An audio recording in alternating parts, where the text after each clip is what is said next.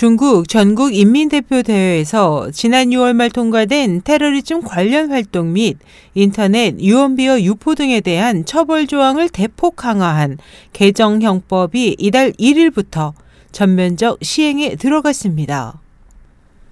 지난달 31일 중국 언론에 따르면 중국 최고인민법원과 최고인민검찰원은 전날 개정형법에 대한 해설격인 형법이 확정한 죄명을 집행하는 것에 관한 보충 규정을 발표해 개정형법에 기존 죄명 13가지가 수정됐고 20개의 죄명이 추가됐다고 밝혔습니다.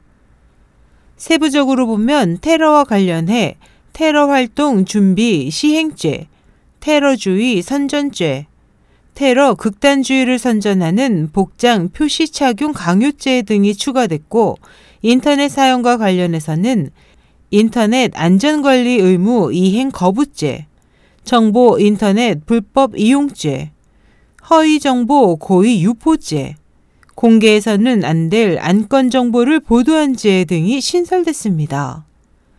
이 밖에도 조직적 부정행위죄, 불법적 시험지 답안 판매, 제공죄, 대리시험죄 등 각종 시험 부정 행위와 관련된 죄명도 추가됐고 미성년 여성과 성매매한 자는 강간죄를 적용해 최고 사형에 처할 수 있도록 했습니다.